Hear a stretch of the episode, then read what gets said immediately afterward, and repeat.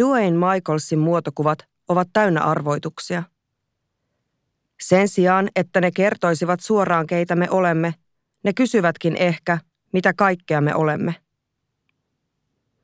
Michaels haastaa tapaamme tarkastella todellisuutta valokuvan kautta.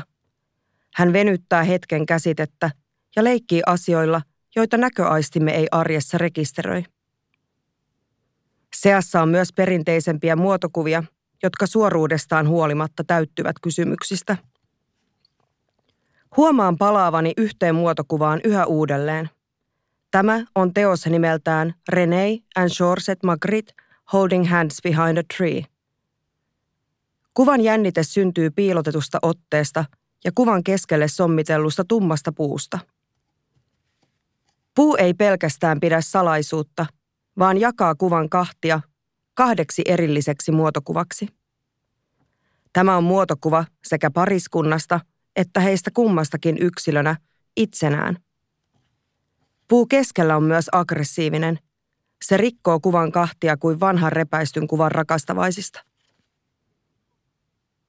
Kuvittelen saman kuvan ilman puuta. Henkilöt ovat nyt epäluonnollisen kaukana toisistaan. He yltävät toistensa käsiin juuri ja juuri, mutta ote on silti luonteva. Pelkästään kuvaa katsomalla on ilmiselvää, että henkilöt ovat toisilleen läheiset. Ilmeissä on jotain ilkikuristakin. Nyt kuvittelen kuvan kahtena erillisenä muotokuvana. Kuvana naisesta ja kuvana miehestä. Kumpikin sellaisenaan melko tavanomainen, vailla suurempaa mysteeriä. Mutta yhdessä näin, perhekuvassa puun kanssa, muotokuva on salaperäinen.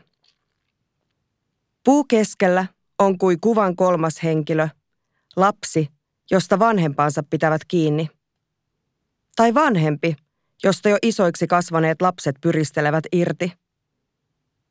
Toisaalta puu taipuu myös muotokuvan päähahmoksi, jonka oksista kuvan henkilöt muodostuvat. Heidän kehonsa ja kätensä yhdessä puun rungon kanssa muodostavat M-kirjaimen. M kuin Magritte, ehkä.